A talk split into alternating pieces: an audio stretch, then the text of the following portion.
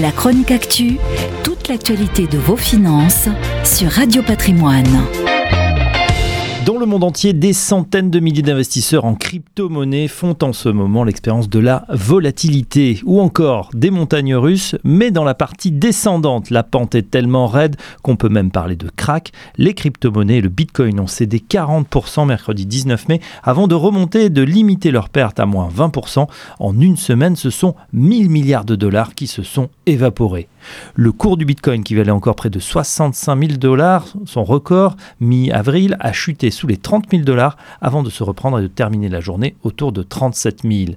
Alors qu'est-ce qui a mis le feu aux poudres? Une fois de plus, l'excentrique patron de Tesla, Elon Musk, qui a fait volte-face. Contrairement à ses déclarations de début d'année, il a annoncé ne plus accepter les paiements en bitcoin pour ses véhicules électriques, mettant en avant le risque environnemental causé par le minage du bitcoin. Paradoxalement, c'est le même Elon Musk qui a permis au Bitcoin de limiter la casse pendant la journée. Dans un tweet, le milliardaire a laissé entendre que son entreprise avait finalement choisi de ne pas se délester de sa réserve de Bitcoin acquise pour 1,5 milliard de dollars au début du mois de février. Alors on peut s'interroger, que fait le gendarme de la bourse face à ce gourou qui fait et défait les marchés des cryptos? Le problème c'est que le marché du Bitcoin c'est un marché sans régulateur. Les gendarmes habituels de la bourse, que ce soit la SEC aux États-Unis ou l'autorité des marchés financiers, l'AMF en France, ne peuvent pas sanctionner Elon Musk pour manipulation de cours alors qu'on sait très bien que lui-même spécule sur les Bitcoins.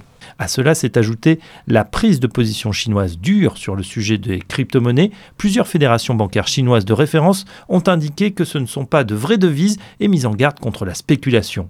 Bien que la forte volatilité de ces outils inquiète les régulateurs, aussi bien européens qu'américains, les États réfléchissent à l'idée de créer leur propre crypto-monnaie. L'Europe y songe, la Chine pourrait lancer sa crypto-monnaie encadrée par la Banque centrale à l'occasion des Jeux olympiques d'hiver qui se tiendront à Pékin en 2022.